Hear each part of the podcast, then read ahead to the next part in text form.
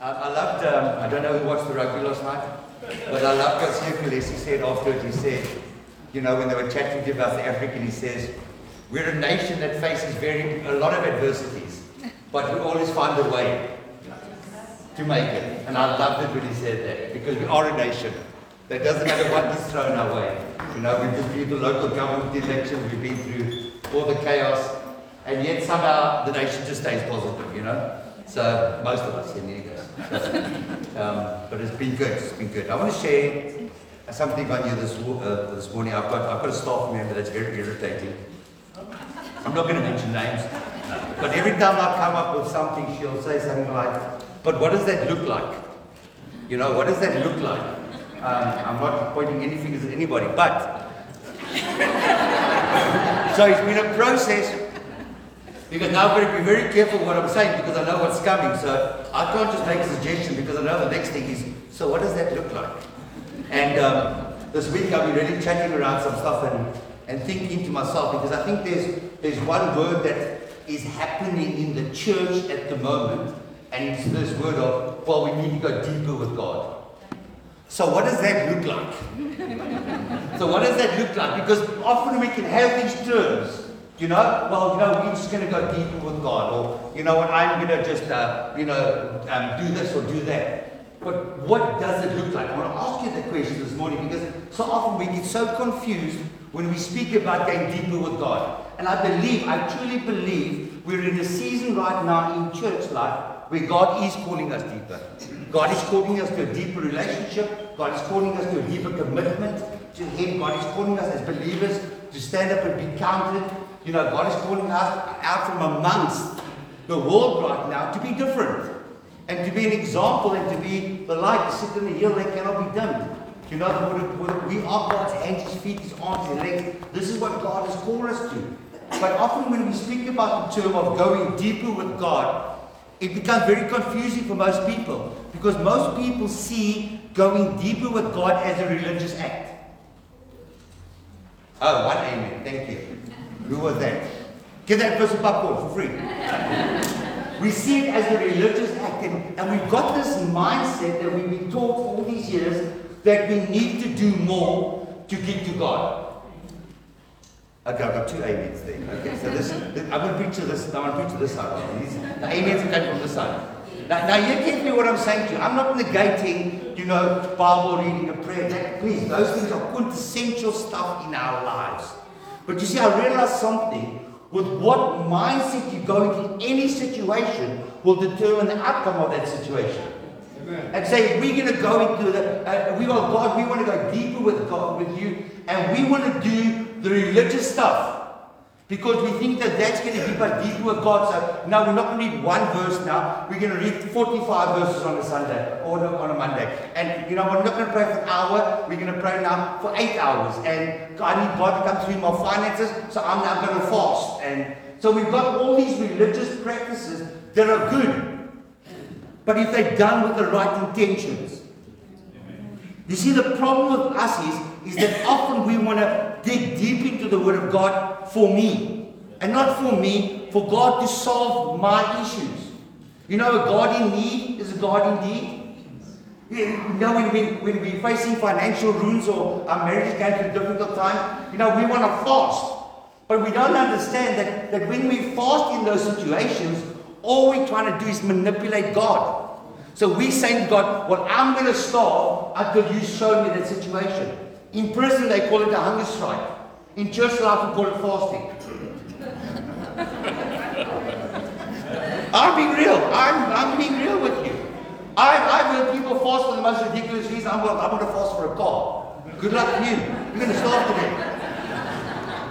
You see, the, the fasting, what fasting is for, fasting is this, is that we commit to spending time in the presence of God without any requirements, simply because we love Him and we give up food. That every time there's a hunger or every time there's a pain, we go back into His presence instead of eating.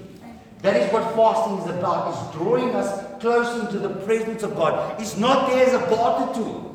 Fasting is not as a barter tool. We can't come to God and say, oh, well, you know, um, I'm going to do this and you must do this. Or we come up, well, you know, God, I'm really going to commit now to reading 18 verses a day. But you see, if you don't read the verses of the Bible to get to know God better, there's an issue. Because if you're reading for the sake of impressing God, and yeah, here, I've done it. Probably three or four of us have done it in the room. But we, we did the religious thing to impress God. Wake up 5 o'clock in the morning. You know, we can hardly see out of our eyes. We got our mug of coffee. You know, we got our Bible out there. We got our study Bible out there. But the thing is, is that I'm always going to ask, with what heart are you doing stuff? Is it really about Jesus or is it about us? Now, we're selfish people. You know, God even called us a fickle bunch. You know? Because, you know, most of it, everything that we want to do is about us.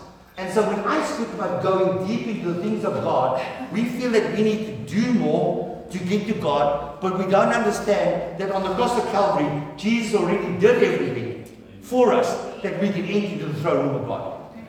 So, so if you and I believe that reading, uh, you know, 18 books a month on Christianity and the faith and all these fasting things, if we believe that that is going to get us close to God, then we negate the work that Jesus did on Calvary for us.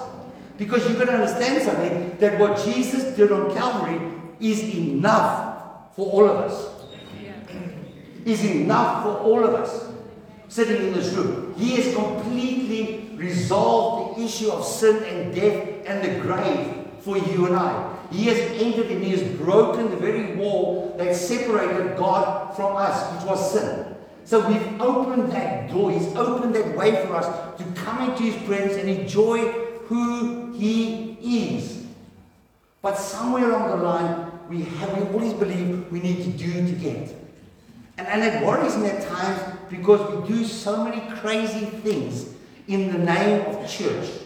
We do some crazy things in the name of God, but none of them is even biblically sound. We just do it because everyone else is doing it. And this week I was challenged because I went all the way back and I read Jesus' first encounter with the disciples. And I want to turn to Luke 5. But I'm going to share a little about Luke, and we all know the story.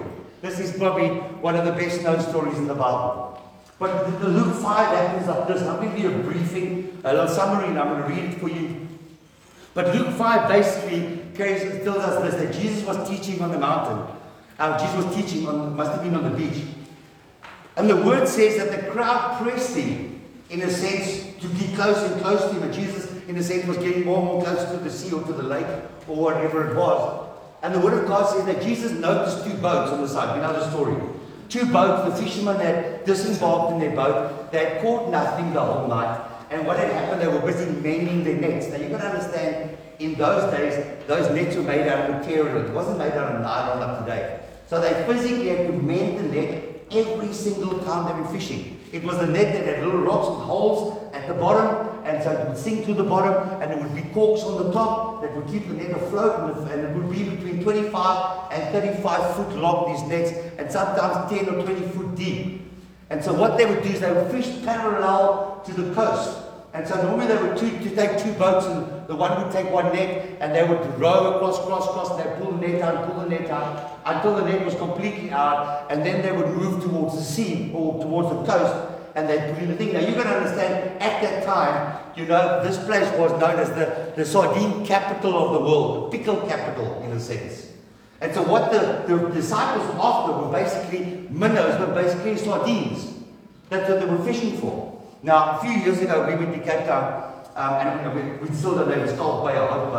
Uh, maybe you guys can tell me. But we actually sat one morning very early and we watched the fishermen in that. I don't know who's been there. But it's a crazy thing because it's a beautiful bay that comes right in white sand. It's magnificent. Then right on the top, we only noticed, right on the top of the hill, on the corner of the bay, was a lookout. And so this guy would stand up there in the morning. And what would happen is we'd watch all the fishermen, all their boats were on shore. And they were on like these logs. All right? And all their nets and everything were packed, they were ready. And these fishermen would sit. And they would sit and they would wait until they got a phone call or a signal from the guy on the hill that the sardines have come in. And so the minute, I mean, it's crazy to watch. I wish I could record it, but as that guy gives a signal, the main guy just shouts, First! And when he says that, man, these guys pick up these boats, and I mean they're big, they're like wooden boats, so they're not like, no, they're motorboats, they of row out. And immediately these guys pack up these two boats and they just shoot out, and the one grabs a net on the one side, and the next guy rows all the way right around to the corner of the bay. Basically, they cover the entire bay with this net. And as they cover this bay with this net, what they do is they slowly then start to come in towards the shore. And on the shore, you'd have people that just bring the net together and start pulling out this net. As they're pulling out the net, obviously there's sardines that are done with. So it's an incredible, incredible way to fish. Now you've got to understand something that, that, that what the disciples were fishing at the time were probably three to four pound fish. So they were, they were little okies, they weren't big guys. But that's what they were fishing for. And so you would fish for them in the shadows.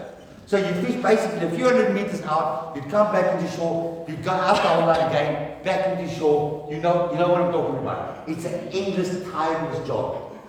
So we pick up the story where Jesus is teaching, and all of a sudden we find these four guys fishing there. And so I'm going to just read it and um, from verse um, 3. So, uh, verse 2 so he says, And he saw two boats standing at the lake, but the fishermen had gone from them and were washing their nets. Then he got into one of the boats, which was Simon, and asked him to put a little bit from the land. And he sat and taught the multitude from the boat. And when he had stopped speaking, he said to Simon, Launch out, or get active, launch out into the deep, and let your nets fall a catch. Now let's just let's just stop there quickly. Let's just stop there for a second. Because who's ever who's watching The Chosen? You guys are bad Christians, eh? There's only four of you that watch. You guys need to watch The Chosen. You, you know the crazy thing about how they depicted um, Simon in The Chosen? It was like this. It wasn't that it was just a story. There was a whole backdrop, and you know, obviously they did their research in that. But there was a backdrop because what had happened was at the time that Simon or Simon Peter or Simon, his company, their fishing thing, owed a lot of money. And they had till the next morning to pay their debt or lose their fishing vessels, their boats. And so the story is that Peter goes out this night and he starts to fish because he knows now he is desperate. There's nothing they can do. If they don't catch any fish, basically the debt collectors are coming after them and his business is gone. So this is how they depict it in The Chosen. So when you when you look at that backdrop, all right, and all of a sudden, yeah, you see, uh, you know, Simon standing on the boat and Jesus. Now, if you watch The Chosen, Peter wasn't, or wasn't the, the easiest guy. He was like a little stroppy guy, like a little, you know, you know, little small man syndrome ninja, you know, pop drop um, very feisty, you know. But but that's who he was. And so they've been fishing the whole night. Now, those of you that know that they've been fishing, us fishermen really don't mind if we spend eight hours and catch nothing, Ruben? It's not about the fishing.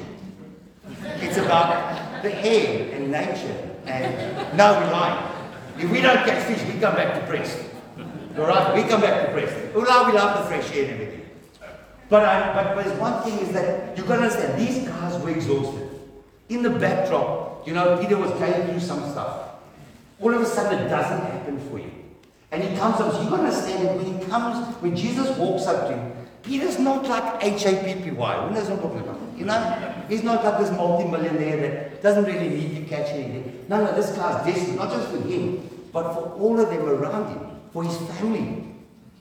And Jesus looks at him and says to him, Well, Peter, this is what I want you to do. I just want you to push out into the deep. Push out into an unusual place. But Simon answered and said to him, Master, we have toiled, we have worked endlessly, we have broken our backs, we have given absolutely everything. We are finished in a sense, all right? Toiled all night and caught nothing. Nevertheless, listen to this. Nevertheless, at your word, I want you to underline that thing. Word, I will let down the net. In 1 Samuel 15, verse 22, Samuel writes and he says, You've got to understand something. That obedience is better than sacrifice. Now listen to me carefully this morning, because I need to get this into your head. Samuel writes and says, Obedience is better than sacrifice. Now, now we look at we look at what happened here, or what had happened with with um, with um, what the Queen Simon now. What had happened with Simon was is this that, you know, he had done everything in his own ability and it didn't work. Who else has been there? Oh, four of us, praise the Lord. Right. The, the guys on my, online must think there's only three people in this church. Now there's more than three people. I'm just very tired this morning. But he had done everything in his own ability. He had gone fishing at night. He got extra crew members. He got an extra boat. He had done everything in his own ability. Now find us as believers, we find ourselves in that situation. You know, there's a definition that says, what's the definition of insanity?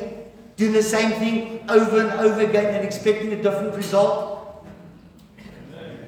Oh? We, this is who we are. We do the same thing over and over and over and over again. And, and you know what? And God comes through for us. And the next time we hit the crisis, we do exactly the same thing because we want a different result.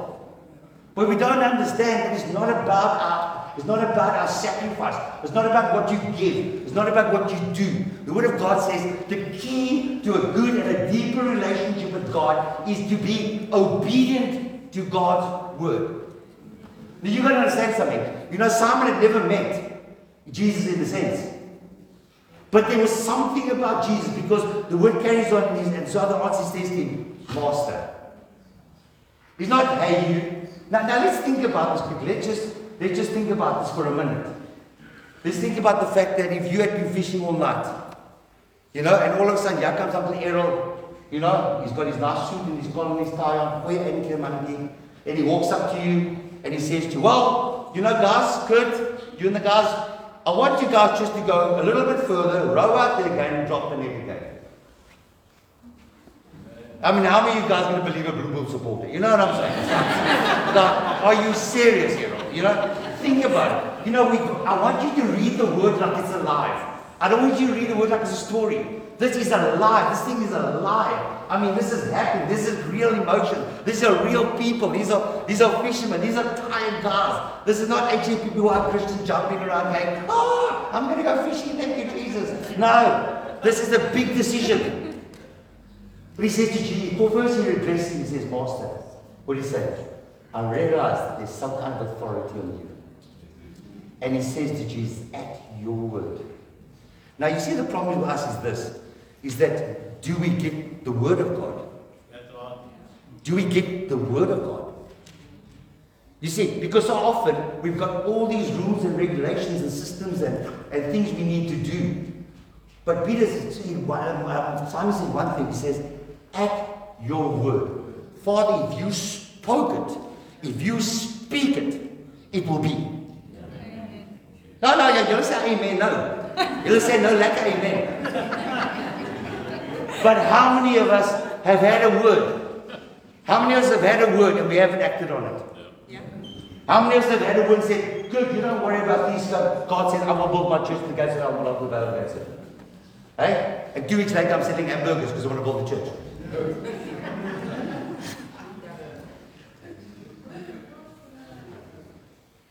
You know what the problem is? Is that one, we don't understand, understand that he's master.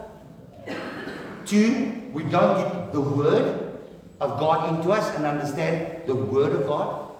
Thirdly, we haven't got a confidence in Jesus that we meant to have. And fourthly, that we have not learned to react on the word and not premonitions. You see, the problem is that we give an idea in our head. Remember I said this before. Lord, if you really want me to have this BMW for 5,000 and 10,000 rand a month, you know, Lord, they will approve your finances. they always approve your finances. You can do five rand, they're going to give you half a million rand car. Believe me, have you seen the repossession stores? They're packed.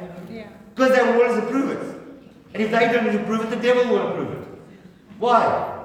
Because, you see, we get mixed up between what is the Word of God say. And the problem is why we get mixed is because we've, we have run out of patience. We are not patient people. Those that voted this week, and learned patience very quickly. All right? Whatever we do, we've learned patience. Or we need to learn patience with the Word of God. But I want, to, I want you to grab a hold of what I'm saying to you this morning because I am desperately got people with God. But listen to this. Carry on, let's get on because I'm going to keep. Says, and someone answered saying to him, Master, We have toiled all night, we've done everything in our ability, but we've got nothing. Nothing has been fixed. We tried our own way, we tried the bank, we tried everybody, nothing has happened. But I will lay down at your word, I will lay down the net. And when they had done this, and some, some interpretations say, Jesus said, and cast your net on the other side. In the sense of do it opposite to way that you normally do it. And Peter turns around and he says, and when they'd done this, they caught a great number of fish, and their net was breaking. The net was bursting. Now, now sometimes God asks us to do unusual things. Sometimes God often asks us to do things outside of our comfort zone.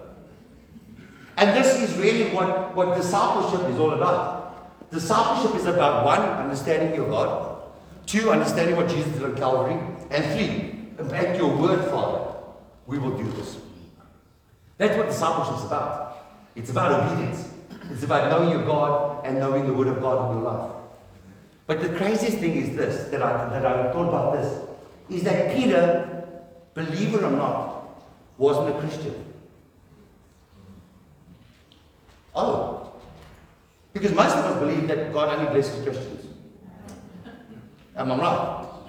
You know, you know, you know, you know, I'm a believer, God's gonna bless me. You know that name and claim thing? Guys running around touching BMWs, I'm playing in the name of Jesus. You know, people laying hands on my house and playing, get away, We've got this mentality. We've got the stuff that we do. Now, Peter wasn't this fantastic guy. He was a fisherman. He must have been a ruffian. You know, he, he worked hard. His hands must have been like callous. You know, he wasn't the cleanest of guys. I mean, the word actually, one word actually says that Peter had to be dressed and then approach Jesus. So, I mean, they must have been and, and, you think about this and you think to yourself, somehow Peter found, or Simon found favor with God no matter who he was. It didn't matter that he was a sinner. It doesn't matter that he messed up. It didn't matter that God was going to do something incredible in his life. You see, the thing is this, what I want to say to you is this. We often search for God, and yet God finds us at our place of need. Now, the secret to God finding us at our place of need, and when I speak about Him coming to us, is that He'll find us at our place of need where we understand what total surrender looks like. Now, with total surrender, I want to say this to you that God, that no matter what happens, I believe it's your will for me, and I submit to it. How easy is that? Especially for the woman. I'm joking. Um, it, how easy is not that easy. Come on, let's be honest. It's not that easy. It's not that easy just to sit there and go, oh, well, God, thank you, you got this. And I'm just going to continue to praise you. And we know it works. You know, God never comes through like now. You know, he always got that 1159.59 kind of God. You know, he's like, he comes, but you know what? It's not about he comes through in the last. He comes through always in the perfect moment. Listen to me. Listen to me. You might have been praying for stuff for so long. But in that perfect moment, God is going to meet you at your place of need. It's not about who you are. It's not about what you've done. It doesn't matter where you've been. It doesn't matter if you're an accountant or a fisherman or a car salesman. No, it doesn't matter if you're a car salesman. Um, um, but it doesn't matter. What matters is this that God so loved the world that he gave us Jesus, that so whoever calls on his name will be saved. You see, it's about the entire world that God wants to reach. It's about everybody. And this is where we come in. Because this is where God desires, God needs us to step it up. He said, okay, let's get on. He says, so they, they signal to their partners in the other boat to come and help them. And they come and fall both the boats. So they began to sink. They began to sink. It carries on and it says this, all right, um, to sing is, and when Simon Peter saw him, he fell at the feet of Jesus on his knees, saying, Depart from me, for I am a sinful man. Come on, guys, who's done that? Hey? Who's done that? Who has lost their value in this church? Who has lost their self worth in this church?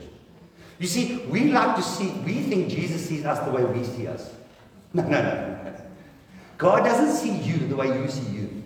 God sees you the way he sees Jesus. And Simon comes and God blesses him, or Jesus blesses him, exceedingly abundantly more than he can ever imagine. And what does Simon Peter to do? No, Lord, don't come near me. Don't bless me anymore. I'm not worthy. I'm a sinner. I'm a horrible man. We do this. We negate the blessings of God because we don't understand who we are in Christ Jesus. And we don't know who we are in Christ Jesus because we don't know the Word of God. And if we don't know the Word of God, we're not going to understand what Jesus did for us. You see, Simon Peter said a very simple thing. He's, he's, he's master at your word. What is the word that's been spoken over your life? How many promises have you had? When I was 13 years old, I sat in Pentecostal Holiness Church in Harvest now. 13 years old. And I'm going to tell the story I've told before, I'll tell again. But one Friday night, one Sunday night, actually, we had altar call. At the age of 13, I thought, okay, you know what, this is it. You know, I need to sort my life out, blah, blah, blah. And I did. I answered the call, and I never forget it. We were still in that little chapel on the side of the stage, still at the back there where the kitchen is. And I walked to the front and was standing to the left of the stage. And my youth leaders at the time, Jules and Michelle, um, they came up, I don't know where they were in the world, but they came up to me and they just started speaking to me. They started prophesying. They said, Kurt, you know, we believe God has called you to full-time ministry. I'm 13 years old. 13. God has called you to full-time ministry, the favor of God upon your life. You know, you're going to go into ministry, God's going to do great stuff through you, through the nations, and you know, you're going to travel, you're going to see the world, and you're going to preach in all the nations. I carried that thought from the age of 13 till the age of 28. 15 years. 15 years, I didn't even think about the prophetic word. I thought it was just going to be something impossible. Thought that would never happen. But you know what? In the back of your mind, when, when God speaks a word, you never forget it. God will remind you, the Holy Spirit will bring it to remembrance in your life the whole time. And, and even when I was going through my, my bad days, you know, my BC days, and all last year, there was always that inclination that God's got a calling in your life good. And I think, honestly, thinking about it now, I think I knew it was coming, but I think I was like Simon Peter. Oh Lord, I'm a sinner. Depart from me. Because at that stage, I didn't think I was worthy. But also, I found myself doing stuff that made me not worthy. Yeah. It's almost like this little rebellious thing, like, you know, if somebody says, read your Bible, no. pray for five minutes. No, I'm going to pray for two. You know? If wants to pelagian, you stand like this. If you're going to push me over, buddy, I'm going to knock you. No, no. Come on, God, if this is you, be real. I was. I was in that rebellious thing. But I wasn't in a rebellious thing.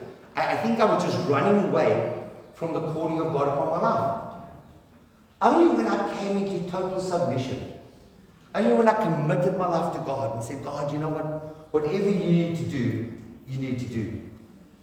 And it was, oh, great. And we got involved in church life and we lost our daughter and we got involved in church life. And, you know, it wasn't long when I was in eldership and I was running the youth and we were really excited. And, and next minute I get this offer, you know, go full time into ministry from the church. I'm like, yes, this is it. And, you know, go to the, you know, go to the, um, the, the police force at the time that I was there, and I applied for this package, and, and guess what? Nothing happens.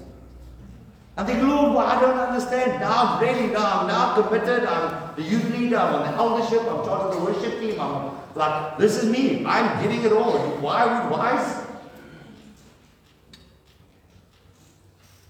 Almost two years later, everything changes in the day. I get a call from the police, I get a severance package. I find a church building all in a matter of two, three days. The greatest part was that I started this church without a salary. I got off. Sometimes you need to push deep. Those of you that were in the police force, you guys know. You know, we had danger pay, medical allowance, clothing allowance. Mm-hmm. You know, we weren't bad salaries. I was waiting for promotion to captain. Wasn't a bad space, was it?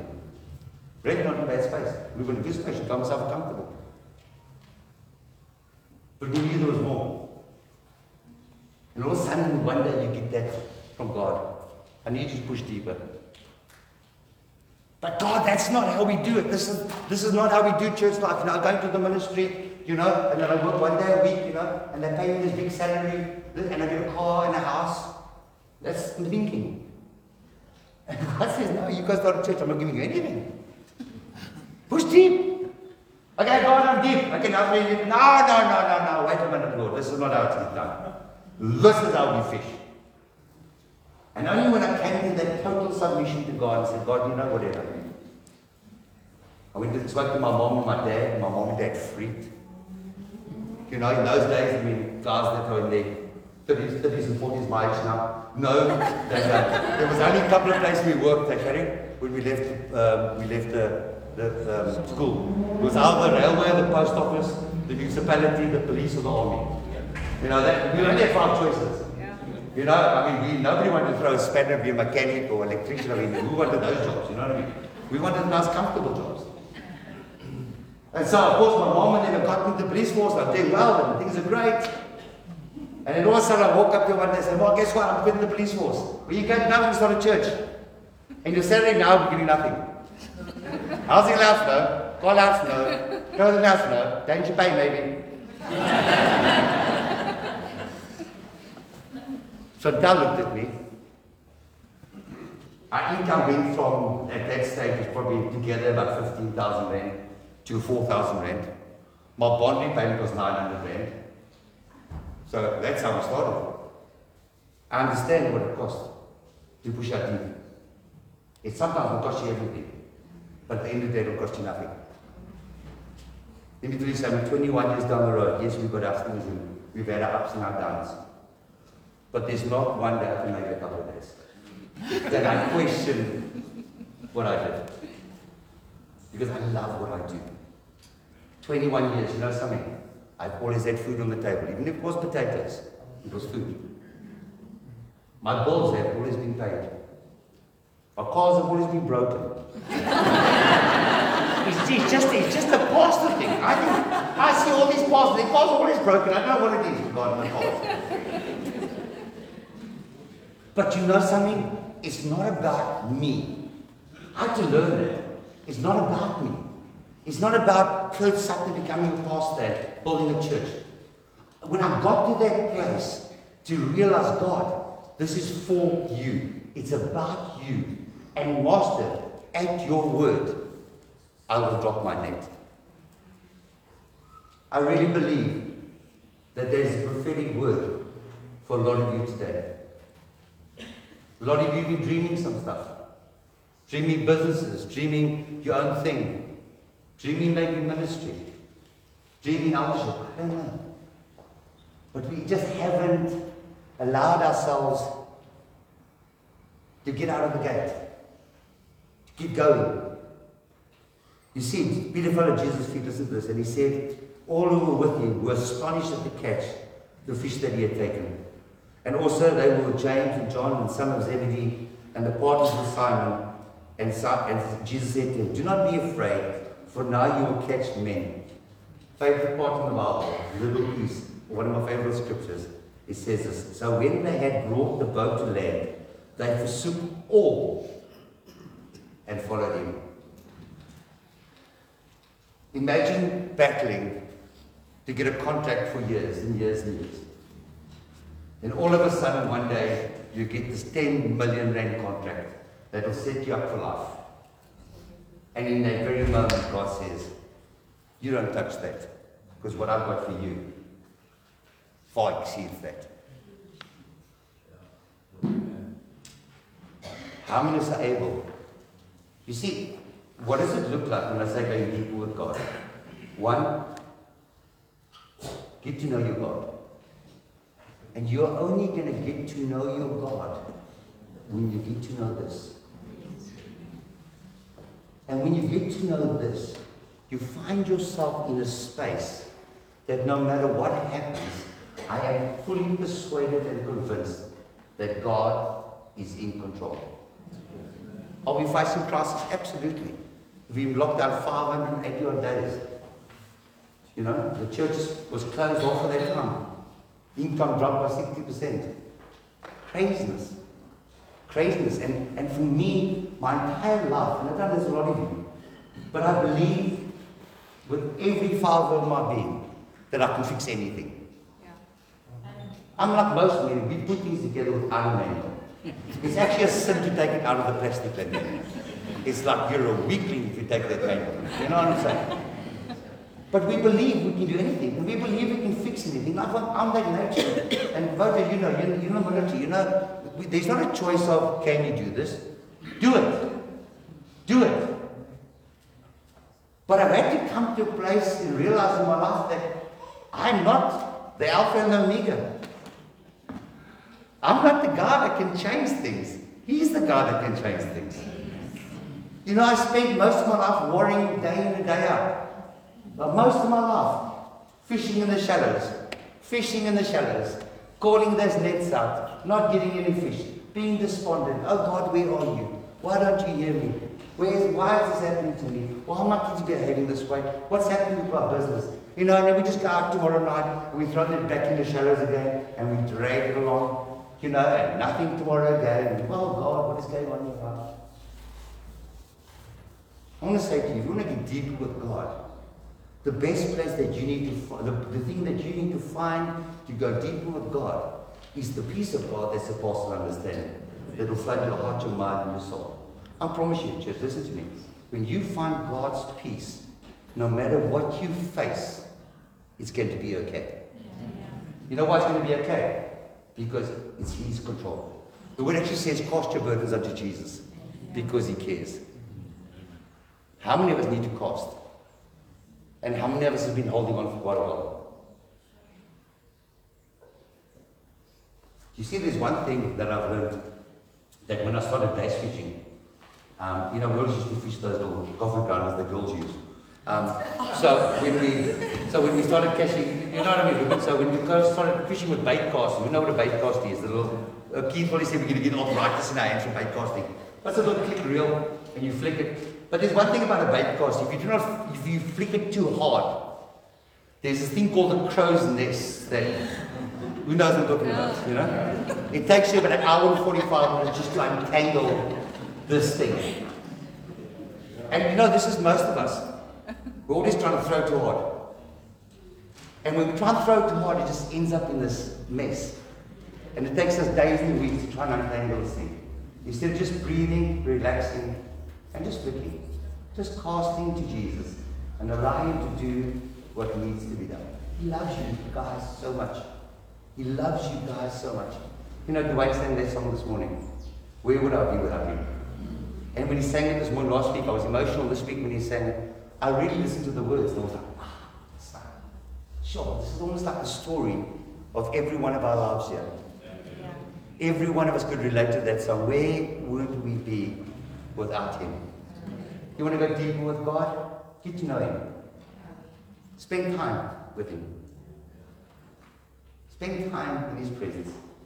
But most of all this, by your word, Master, I will drop my net. What is the word of God for you in this season? What is the word of God for you in this season?